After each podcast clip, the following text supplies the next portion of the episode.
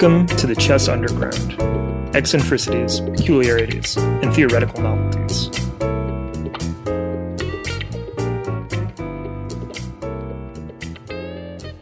All right, uh, welcome back to the Chess Underground. Um, we are here for episode five now, um, and today's guest is uh, Stacia Pugh, a professional cornhole player who uh, and a tournament director, who I will allow to introduce herself.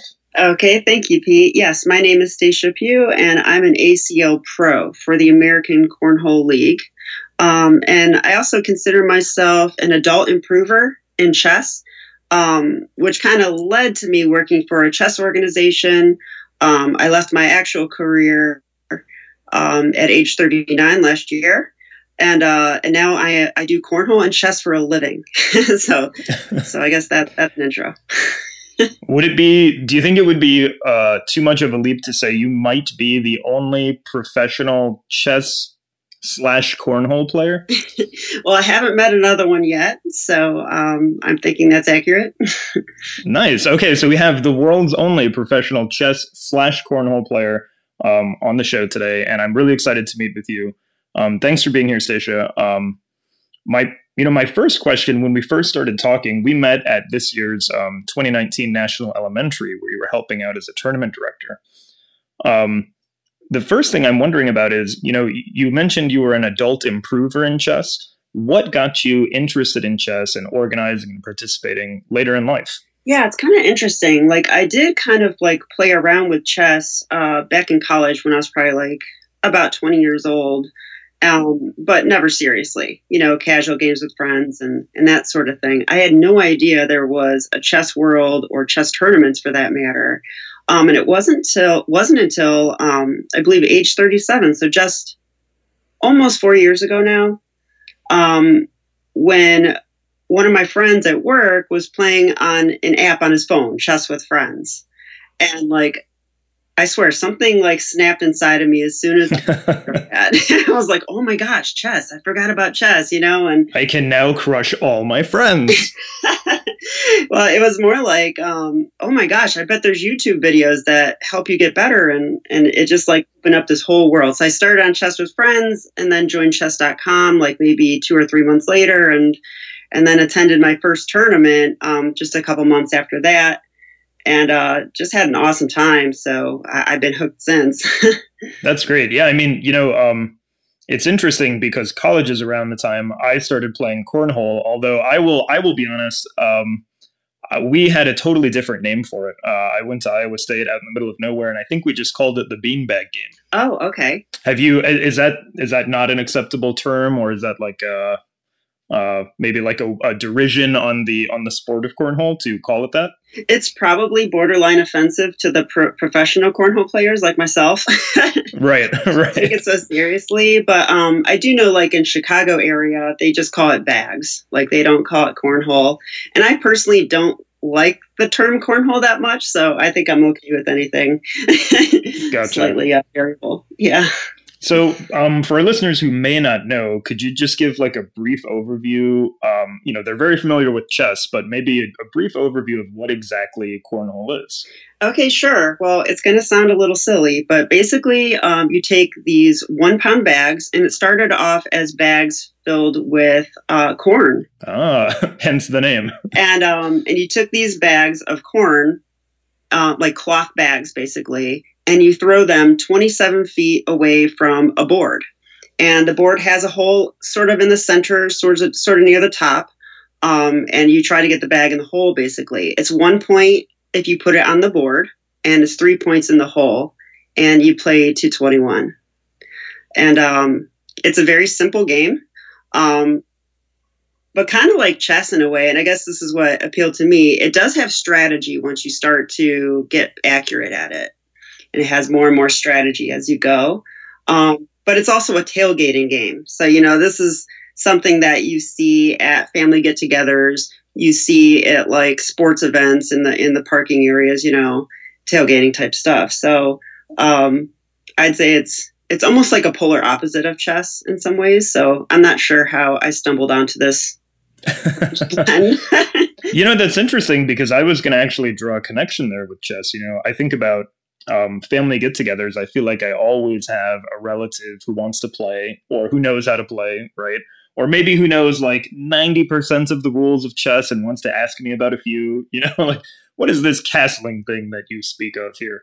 Um, so I, I, feel like in that way it is kind of like this game that draws people together um, especially in families you know i think a lot of chess players i don't know about your personal experience but um, a lot of chess players you know i think uh, start off playing with family members right?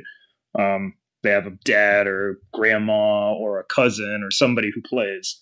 Um, so that's interesting. I, I, I think um, in terms in terms of cornhole though you mentioned strategy. I'm really fascinated to hear about that. I, I told you a little bit. I was doing some research on cornhole before the show, and I found this video that was apparently like one of the hardest shots in cornhole. Like it was a, it was like a super. I don't know. He was a professional player, and he made this super shot where he essentially knocked the other guy's bag off the board and got his in the in the hole. Oh, so okay, yes. are you familiar with that one? I, I assume this is like a, a key like strategic uh, or tactical like play here. Am I am I in the ballpark? Hopefully, you are. You are. That's definitely a high level shot. Um, it's not. It's probably one that I could only hit twenty percent of the time if I were trying it. So I'm not sure I would try it in a real game. Mm-hmm. Um, but it was executed on ESPN um, last week on TV by by a, by a fellow named Dennis, right? Damon Dennis, right? Yeah, yeah, you're on top. okay, hey, that's the video I saw. All right, I got the one video. So, I mean, would that be considered? You know, like um, let's draw an analogy to chess here. You said that's something you wouldn't play in a real game because um, you can only hit it about twenty percent of the time. Would that be considered something like a risky shot? Yeah, absolutely a, a risky shot. I mean, I would if I was going to compare it to chess, I would say it would be like an un- unsound sacrifice where you're like sacking a knight on e6 and now you pretty much have to go for their king, but who knows if it's going to work, you know, like that kind of thing. like a like a skeptical uh, or what's what's the word uh, um, speculative sacrifice, right? Yeah, yeah. It is. Although you can, if you hit that shot precisely in cornhole, then it's great. But it's just so risky. Like I can't. Mm-hmm. Like if I gave any pro ten bags and said execute that shot ten times, I really doubt anyone could do it more than like three or four. Wow. Oh, wow. And that so that's like a very impressive and, and difficult shot to pull off. So just to describe exactly what it is, the the the opponent's player's bag is still resting on the cornhole board, um, which is a, a, a wooden shape, um, sort of like a, a, cheese wedge, right? Is that the best way to describe it? The, the board itself? Uh, yeah, yeah, sort of like a cheese wedge. With, with the hole at the at the top, if you will, you know, the, the the thick part of the cheese wedge. And what you do is you throw the bag and you hit the other bag off the top and also sink your own in the in the hole scoring three points right right exactly so it, it's really great if um if they have a bag like just over the hole, you are really you need to score four points for the win instead of three. So instead of just putting your bag in the hole, you actually knock knock them right off. You kind of like use their you kind of bank off their bag slightly, like a bank shot in basketball almost. Yeah, almost like that. And and then you go in the hole and theirs go, goes off the board. So yeah, interesting. So like oh, go ahead. Sorry. I was going to say interesting shot, and and there's also ways like if the bag is further up on the board, you can actually bank off those bags as well, like ricochet them off and go in the hole. Hmm. Okay. So it's kind of like a play off that same tactic, I guess. So like in chess, I'm I'm trying to think of like the the corollary here, right? You know, um, an example that I might think of would be maybe in a rapid event, you're playing a lower rated player and this might be the time to employ like a risky speculative sacrifice because you just want to really imbalance the game, right? Yeah. Um, are there any special circumstances where you might employ this tactic in cornhole? This uh, this bag knock. Does it have a name? Does this particular thing have a name? Um, gosh, it probably does, but I, I don't know what it would be called. I mean, I would call it like a bank shot airmail or something like that. Okay. Um, but it, it's definitely considered one of the most aggressive shots you can throw. I feel like bank shot airmail is a term that I remember from like NBA Jam in Super Nintendo. No, you know that game? I'm not familiar with that particular game. okay, they had all these like weird, you know, colloquialisms or or, or, or phrases regarding uh, basketball, and it was kind of like really way over the top. Um, Actually, that so that's an interesting question. Before before we came on, I also mentioned to you that I was looking up some cornhole terminology, and since you brought one up right now, the bank shot airmail, um, I'm curious. Do you do you sort of think like, you know, chess we have our own language right mm-hmm. you know it, i always tell my students you know if you were to go up to your to your school teacher and, and say something along the lines of oh man i had him in zugzwang and then i was able to outflank this king and uh, promote my pawn you know if they didn't have any chess knowledge they'd probably look at you eh, with a blank stare right? Like right. what are you talking about? Um is this is, is it is it is it a similar situation in, in cornhole as well? Could you put together a sentence about what happened in a game? Yeah, definitely. So I mean, there there's shots called you know there's blockers, there's bully bags, there's the airmail, then there's like line drive airmail, the rocket ship airmail. what okay what is a rocket ship airmail? I'm curious about that one. Rocket ship airmail is when you throw it super high like ridiculously high and then it just goes straight in the hole. Would there be a tactical or like strategic reason to do that or is it mainly just like for fun? That's mostly a trick shot. Although you know i will employ like a higher airmail than usual. Like if someone's like got a bag directly in the hole uh-huh. uh, or i mean right in front of the hole sorry and i really don't want to touch their bag at all then i'll throw it extra high so that i can just go right over it right in the hole so okay that makes sense um, one of the ones that i was curious about um, it's called a hooker. have you heard of this term? A hooker, I haven't. The cornhole term, a hooker. Okay, here's the definition of a hooker in cornhole. Okay. A bag hitting the board and hooking or curving around a blocker and going into the hole. Mm, okay, we call that a curve. A curve, okay. Um, and there's a standard curve shot, and then there's a reverse curve. And often it's in tandem with like stepping out. So, like, in cornhole, you sort of have like a batter's box type thing along the side of the board. Okay. And so you can actually take one full step to the right or left, uh, depending what side you're on. Okay. Um, yeah, a very common shot at the pro level is that reverse curve where you step out to the right and then you tilt the bag um, maybe 45 degrees um, downward to the right, like, or I will say twist it clockwise. Okay. So have an angled bag, and that way when it when it hits the board, it will actually hook left, and you can go around bags using that, which is nice. So when you when you throw it in that way, is the bag? Uh, I'm trying to sort of like picture this is like spinning as it hits the board almost. Yeah, exactly right. So in cornhole, like a lot of backyard players will just throw it like a softball or hold the bag by the corner, but that's I would call those methods like incorrect. Like okay, like if you want to be a decent cornhole player, let's say like 1100 rated. okay, I want to be a class E cornhole player. Yeah, if you want to be, okay. a, you know, if you want to get over a thousand, okay, you've got to throw the spin. It's just, um, I I often call it like a pizza toss. Like you want it to be perfectly flat, spinning in the air, almost uh-huh. like a frisbee even, and that way when it lands on the board you have more control over the bag and it will it will go straight. So it improves your accuracy like dramatically. Um, okay. Like if you throw the bag like a softball, um, it has the risk of just like bouncing in any direction. Mm-hmm. You can get okay at that. Like I've seen accurate throwers that employ that method, but you know it, it's not going to work in the long term. You can't control it actually once it once it lands. Basically, is when you can't control it, right? Yeah, yeah, and people will start to say, "Oh, I'm so unlucky." It's like, well, yeah. yeah. I mean, you got to throw the bag right, so you know. So the 1100 cornhole player has to know how to quote unquote throw the spin, right? Yeah. So the spin. What does the grandmaster cornhole player have to have to know? Maybe that's a really hard question. I don't know. Let's see. I'm GM level in cornhole. That's nice. I'm only like 1700 in chess, so that feels good. Um, so you would be considered like a, a cornhole GM. I would be right. I, am like um, I'm the number one ranked female in cornhole.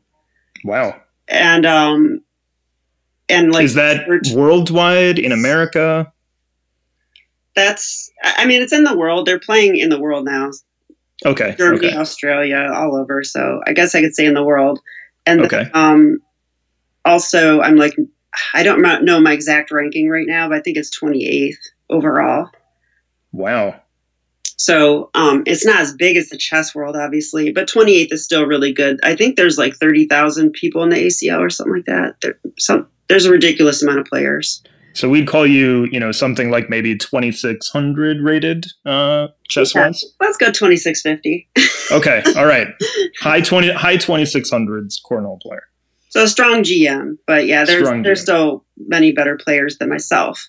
But I would say you need to you would have to really dig into strategy to get to, Mm, to that level in cornhole. So you got to know how to throw a blocker. mhm. Like you'll face players that can just slide the hole, the, slide the bag in the hole over and over again, um, like a robot. And when you run into an opponent like that, um, you've got to find a way to imbalance the game a bit. Um, kind of like in chess, when you might like do a pawn push that might be premature just to make the game crazy, you know, Right. Or sack in exchange just to gain some positional compensation, maybe. Yeah. just to imbalance the game and give both Sure. sides better chances. And so you'll need to do things like block the hole, leave bags hanging in the hole, um, you know, knock their bags out of the way and go in and start hit, hitting those strategical type concepts in cornhole. And um, it's kind of cool when they show it on ESPN. They go really in depth. Like it's um, Trey Ryder, who is a cornhole player, goes like really in depth on the strategy on that broadcast. So it's really cool that they do that. Because otherwise, you would just be like, "Oh, they won the hole. They They're throwing bags at a hole. Okay, then. another person threw a bag at the hole. That's an exciting development." right. but yeah, but if you talk about the strategy of the game, it is really interesting. Um, so that's probably what I enjoy most about it. Do you feel like that's also maybe what draws you in towards chess? Yeah, absolutely. And like, you know, chess has unlimited strategies. That's definitely what attracted me to it. Um, because I felt like cornhole was running out of strategy strategy for me a little bit. Okay. kind of like going back on that thought now though. Like more and more strategical things are coming up that I haven't thought of myself. So I'm more interested in it now. But yeah, when I was first coming into chess like three years ago, or four years ago rather, um, I was like, oh, unlimited strategy, unlimited stuff to learn. Like, I love this, you know? Right. So it definitely drew me in from that aspect. You know, one thing I find with chess is um, the more I learn and know about chess, and honestly, I would consider myself a bit of an adult improver as well. I played as a kid, um, so I guess I can't really claim uh, pure adult improver status, if you will. but I've actually gotten better as an adult. Um, uh, my rating has gone up since I was uh, the age of 30. Um, and uh, one of the things I've learned in terms of chess, and I wonder if this is true as well for cornhole, is the more I learn that I know, the more I realize I don't know. You know, it's like I, I, I keep gaining more knowledge, and then I realize, you know, there's there's new things on the horizon. There's so much more um, vastness out there that I would like to learn and would like to know. Um, and I I feel like it's almost like this well that that keeps you know refreshing. Um, would you say the same is true for cornhole? The more you know, the more you realize you don't know, or is there maybe like an upper limit somewhere in there? It's definitely not um, as intensive that as it is in chess, but um, Hmm. but yeah, three years ago, I kind of thought I was running out of strategy. Um, I even re- was well, I retired from cornhole for like a year or two, actually from from playing nationally, and um, and only came back to it recently when it started getting on TV and stuff. Okay, you were like, heck yeah, I'll be on ESPN. yeah, exactly. Well, it was more like my my friend and partner, um, Christine Papke. She is the number two ranked female right now. Well, with now the Okay. picture, she was easily number one, and she was getting on TV and getting on ESPN and stuff. And I'm like, can I really let her do this without challenging her at all? you know, Right, like I want my, I want, Hold up. yeah. Hang on a second, I want to be part of that. So, so yeah, I definitely ecstatically came back, and I'm Hmm. really glad I did because it seems to be growing and more and more. Um, they've taken me on a couple. They've actually um, the ACL has flown me out to New York City a couple times for some PR tours. cool. Um, we're gaining sponsors. That's that never happened um, prior to two years ago. There were no sponsors in the cornhole world. Now it's like players are getting sponsors. So there's actually some money in it due to that, like beyond winnings. Um, right. Because I wouldn't be a pro cornhole player if it was just for winnings. I do Mhm. pretty well on winnings, which is nice, but I feel like just like in chess, like it's hard to rely on that. You know, like Right. I don't want my livelihood like dependent on whether I win a tournament or not. You know, like that's that takes the fun out. I think. Um, Right. but something I can do is things like this. You know, get on podcasts, do media appearances, um, build my name or my brand for my name, and and um, like I was on live with Kelly and Ryan on July 4th. Mhm. You know, so that was really good for me. Like um, that'll help me maybe gain some sponsorship. Right. Yeah. I imagine actually, you know, sort of again, wow. I, I was wondering what chess and cornhole had in common, but but actually it seems like quite a bit. You know, it's a game that I feel like more people know it and play it than you know would go to a tournament or would join an organization. You know, like you mentioned July Fourth. Uh, I, I remember I went to a fireworks parade and party, and there were definitely you know at least four or five like cornhole boards set up and people tossing the beanbag you know with like a budweiser in their hand having a good time. So i feel like the game is well known and, and actually pretty popular. Would you say that's true Yeah, it, I mean, it definitely is like in, at that casual level, you know, like the tailgating Right. pool and like family events. And of course, that's how I started. You know, my dad pulled out some boards and at, at a at a cookout where it was so much fun. You know, so right um, it's nine years later now. I'm still having a lot of fun with it. And I think that's why it's getting on TV, you know, is because people are like, oh, look, it's cornhole. I play that. Let's see, let's see if these guys really are good, you know? Right. yeah i could take them Yeah, and the other interesting thing to me too is that like it's not like watching um like professional basketball, you know, where you see somebody do this awesome dunk and you're you don't look at that and go, "Oh, I could do yep they're a lot bigger and faster than i am yeah, so I mean, you could be Right. 50 years old. Um, you could be a 50 year old female Mhm. and watch cornhole and think, huh, I could do that. And that's entirely true. Like we have um, female pros, we have teenage pros, we have um, senior pros, like up to the age of like 65 even. wow Like it's kind of like an all encompassing, like inclusive game, you know? And um, I also like it in terms, I feel like chess is similar actually, but um, very similar. But I feel like there's no like um, major advantage to males versus females, you know, in it, which is how I've been able to be successful. Because they're one pound bags, you know, you don't need insane amount of muscle to throw these. You just need will and technique you know. So, um, so I really enjoy that about it as well. yeah that universal appeal That's being celebrated in the cornhole world. Like, there's more opportunities for females than for males right now, which is amazing. Um, like they, the ACL has told me, like I'm one of the most uh, marketable players they have, even though I'm ranked 28. So, so it's actually by being female, it's actually um, giving me a slight advantage, which is nice. providing some opportunities So I don't know if it'll stay that way or whatever, but it's it's kind of refreshing, you know. yeah definitely And um and they and now one of the big pushes is to make it more diverse, which I also really am excited for that as well because it's kind of like it's overwhelmingly white right now. Um, but I think it's it's becoming more and more diverse and pretty rapidly. So um, I'm happy to see that occurring as well. Definitely. You know, um, since you brought it up, question similar to chess, do they have um, women's only events, uh, tournaments, that sort of thing? They do. Um, it's kind of like how chess does it. it it's very interesting. They they'll have like open events where I can play those, of course, and then um, but then they'll have like these other events that are like seniors only, women only, juniors only.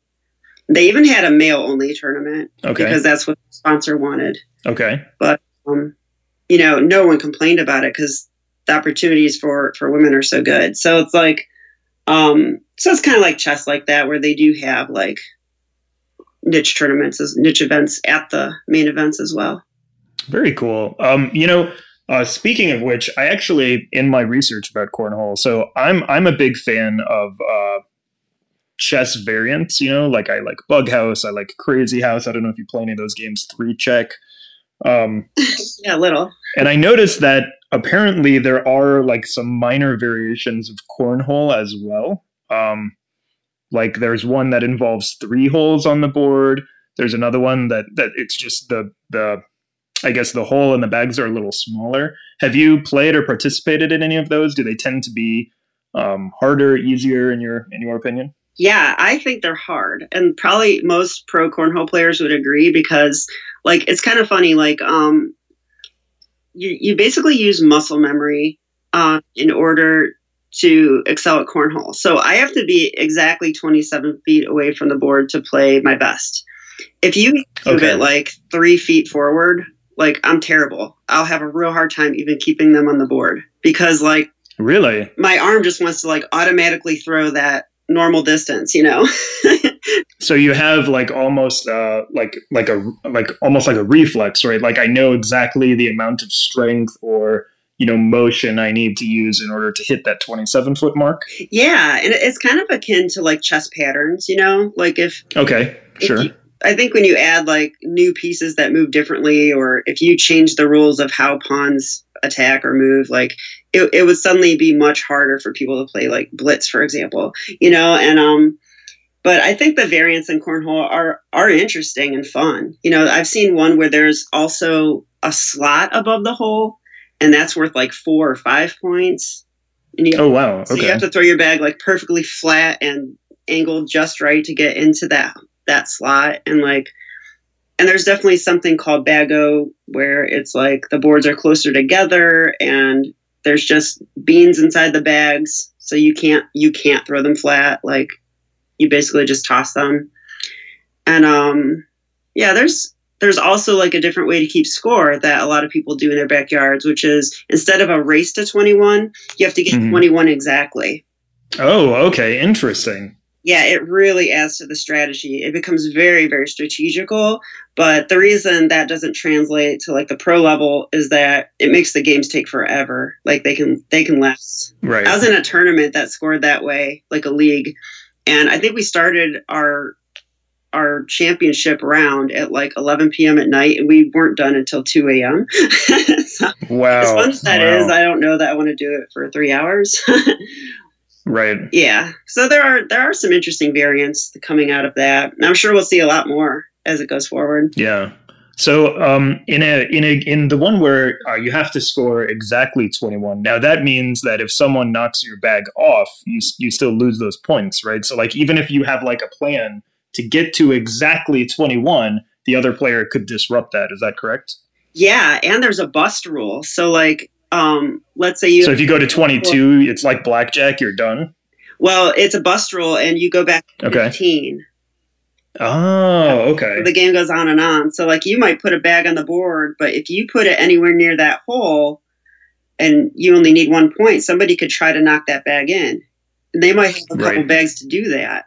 so, so that's a common thing. And yeah, it's tough. I, I enjoy that a lot though, because it is, it is strategic. You have to really think about what you're doing. Yeah, speaking of strategy, I'm going to ask like a, a, strategic cornhole question here, if that's okay. All right. so, like in chess, you're compelled to make a move if it's your turn, right? Like you can't pass. Um, and this is a really important part of the game because it creates situations like Zugzwang. Um, you know, it, and and the the compulsion to move is a critical rule in cornhole. Um, do you have to throw every bag during your what exactly is it called? A round or a frame maybe? Yeah so in every and yeah you could call it a frame. In every frame um, each person has four bags and you alternate throwing them.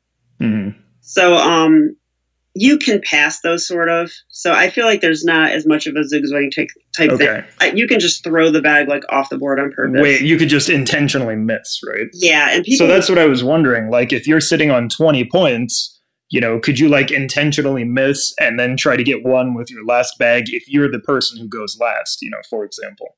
Yeah, you can throw them off. Uh huh. Absolutely. Okay.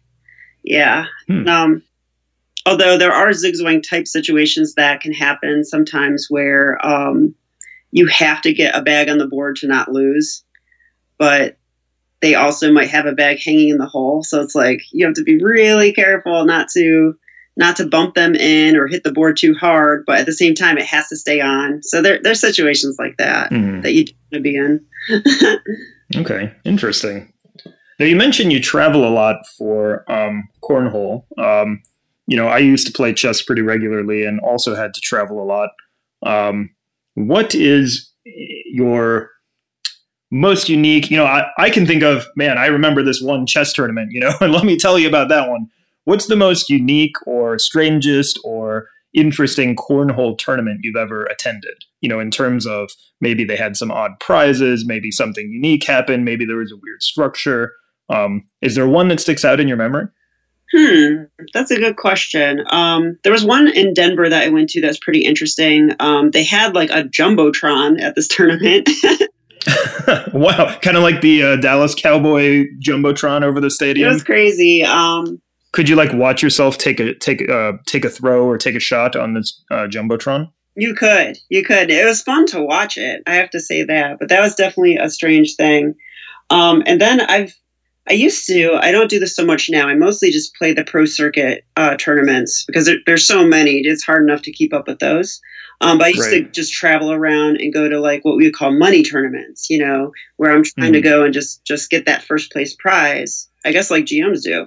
Um, and we would travel all over for those. And like, there's been a few that were pretty sketchy. You know, like you show up and there's like it's like at a barn or something like that. in the middle of nowhere and you know, people are just drinking right out of the wine bottle and so you end up in some very it improves their aim right? It improves their aim. Yeah yeah. I'm pretty sure i joined in. So there you go. You gotta you gotta you can't let them have the unfair advantage right? Right exactly right. That's probably something unusual about cornhole too is that um, the culture is much different you know mm. like um like i drink at every tournament. I i drink mm. red wine um, I don't play well without it. I'm not even kidding. wow. Okay. Interesting. Okay. So it's, that's sort of the opposite of chess. You know, if I if I drink one, some might disagree with you. some might, yeah. But I find that I'll try to. I'll if I drink too much. Let me put it that way. I'll start to play overly aggressive or something like that, and just get okay. careless. Um, so wait, is this one of those like Jackie Chan drunken master moments where he says, you know, it's you have to drink, but it's difficult to drink the proper amount. You know, you can't go too high, too low. It's exactly that. Yeah, okay. it's that. I like that. Um, yeah, and we call it the happy place. My partner and I. she'll be like, "Don't." She'll be like, "Find your happy place," you know, and it's like, okay. Um, so but, high level cornhole theory, find your happy place. Yes, yeah, okay. very much part Got of it. it. There's way more people that drink and play, even at the pro level, than not. I'd say it's more like 75% consume okay. at some level. But yeah, no one's getting like sloppy drunk or anything. I mean, maybe mm-hmm. a couple by accident, but um, but alcohol is part of it, which which is pretty interesting. That is an interesting, you know, like um, we were talking again before the show about some of the you know, chess has its own very, very clear and defined subculture. You know, um, you go to a tournament, there's like an expected atmosphere, expected culture. There's kibitzing, there's blitz games going on on the side. You know, um, it sounds like that that might even be more so with cornhole. You know, there's like an expected um, culture or atmosphere that you're entering into. Would that be fair to say? Yeah, I'd say the community um, is really great. Um, and, and maybe different than I expected. Expected. Um, well, I guess I didn't expect anything. I mean, he throws us in a hole. Like, who would think that was? I really didn't right. think it was. But um, the more cornhole players that I've met, the the more I really appreciate the community of it. Um, it's just like really decent, like soul of the earth people. Um, a lot of blue collar workers and stuff. I mean, you get all kinds. Um, you even get people on, you know, like the the nerdy spectrum. there there are other chess players, you know. I'm not totally alone. And and then like right. And then you have, you know, your bros too, and like the that type of, of individual. Um, the the the bro cornholer player. Yeah, you know. Is this the like uh, college kid with the polo shirt, propped up collar, that sort of thing? Yeah, and he's talking about how he's going to hit the gym, and you know that's right. Got to go pump some weights so I can throw this one pound bag twenty seven feet. yeah, exactly. Yeah, you get it all. you get it all. But um, I have to say, like overwhelmingly, it's it's family people and and um, working class people that um, have have really good ethics, and, and everyone um, becomes like a family. Like we all watch out for each other Um, mm-hmm. If something happens to someone, then there's like a GoFundMe and and that person's okay due to the community coming together. And I really, it really makes me happy to see that kind of stuff.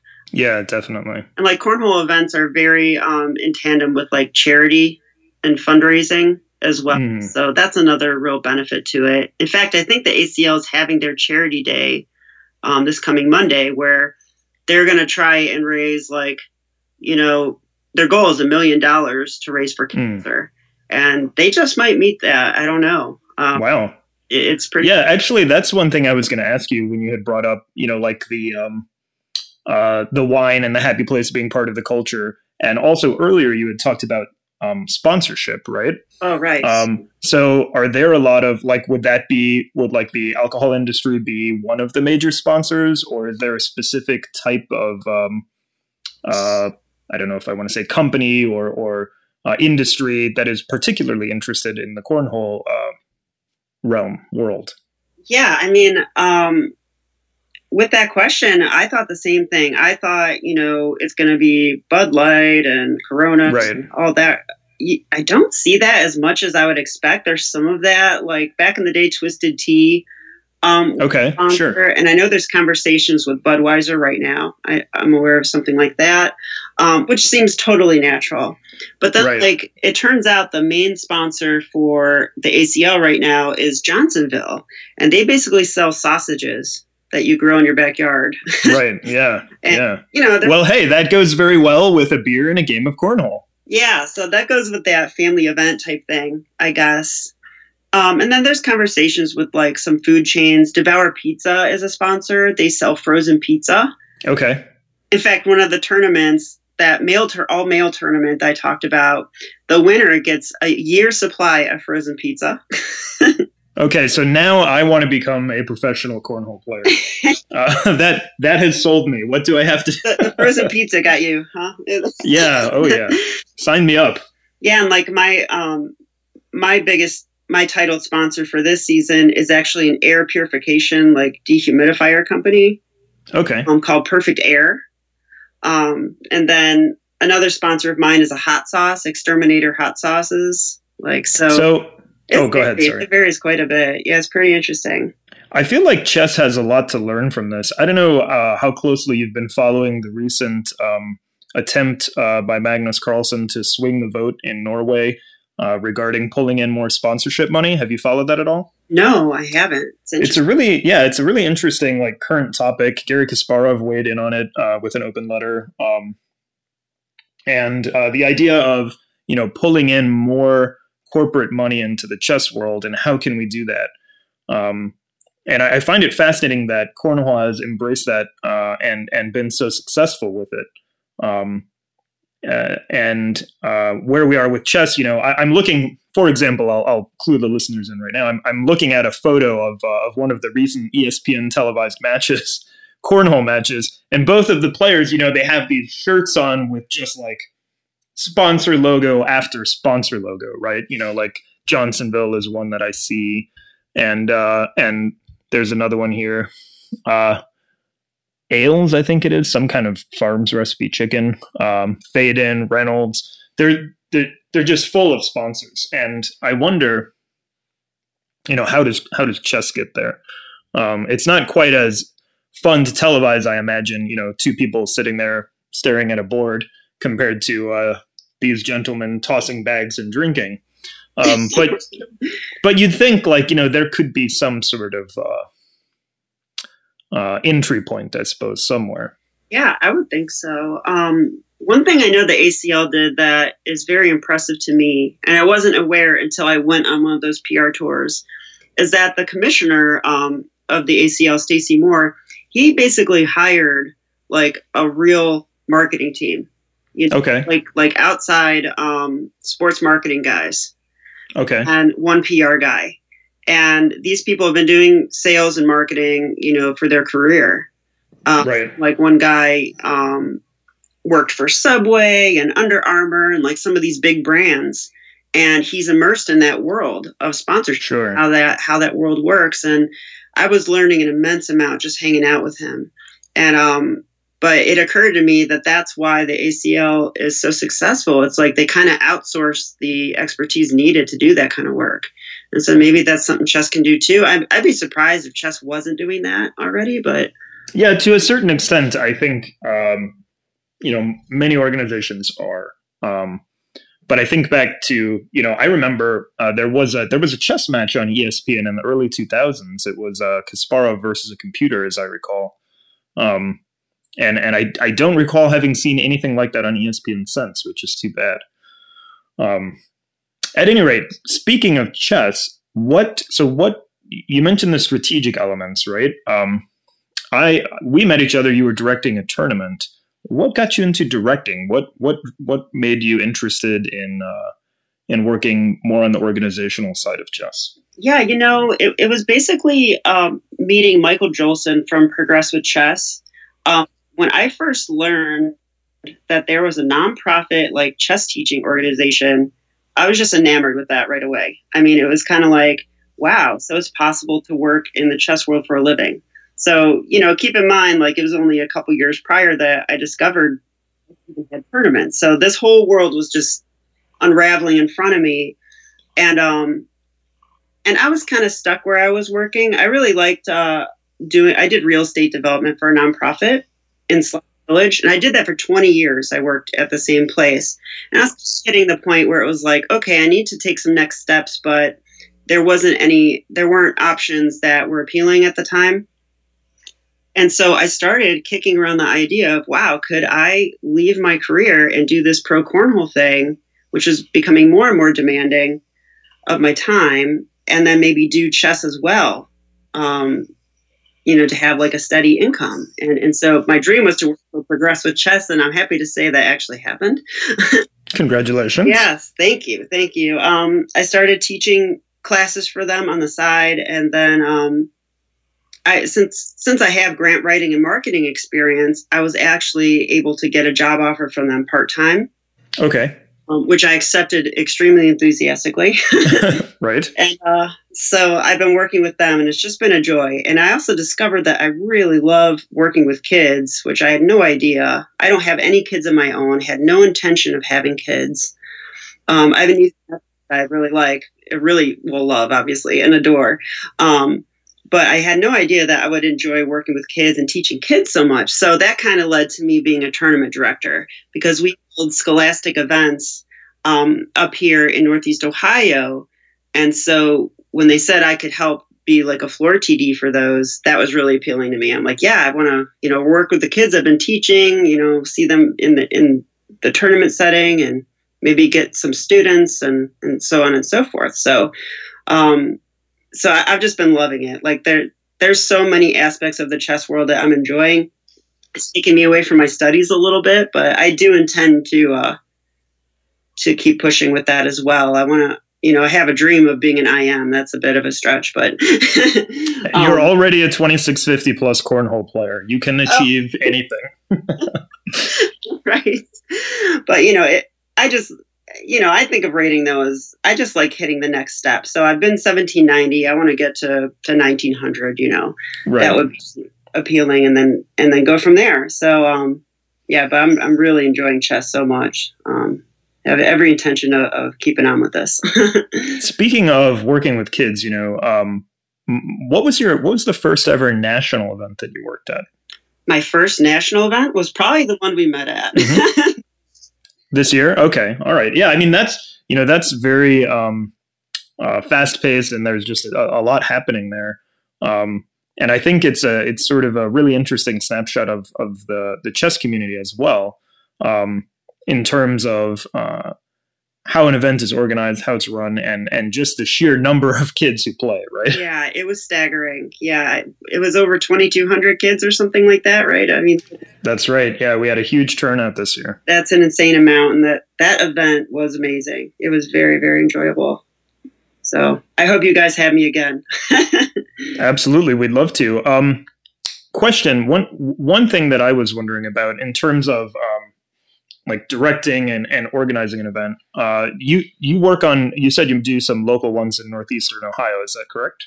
I do. Mm-hmm. Okay, and in those events, uh, one of the things that I'm always curious to hear is uh, the structure of them. Do you guys run them as far as like, is it an open? Is it Scholastic? Scholastic Open together?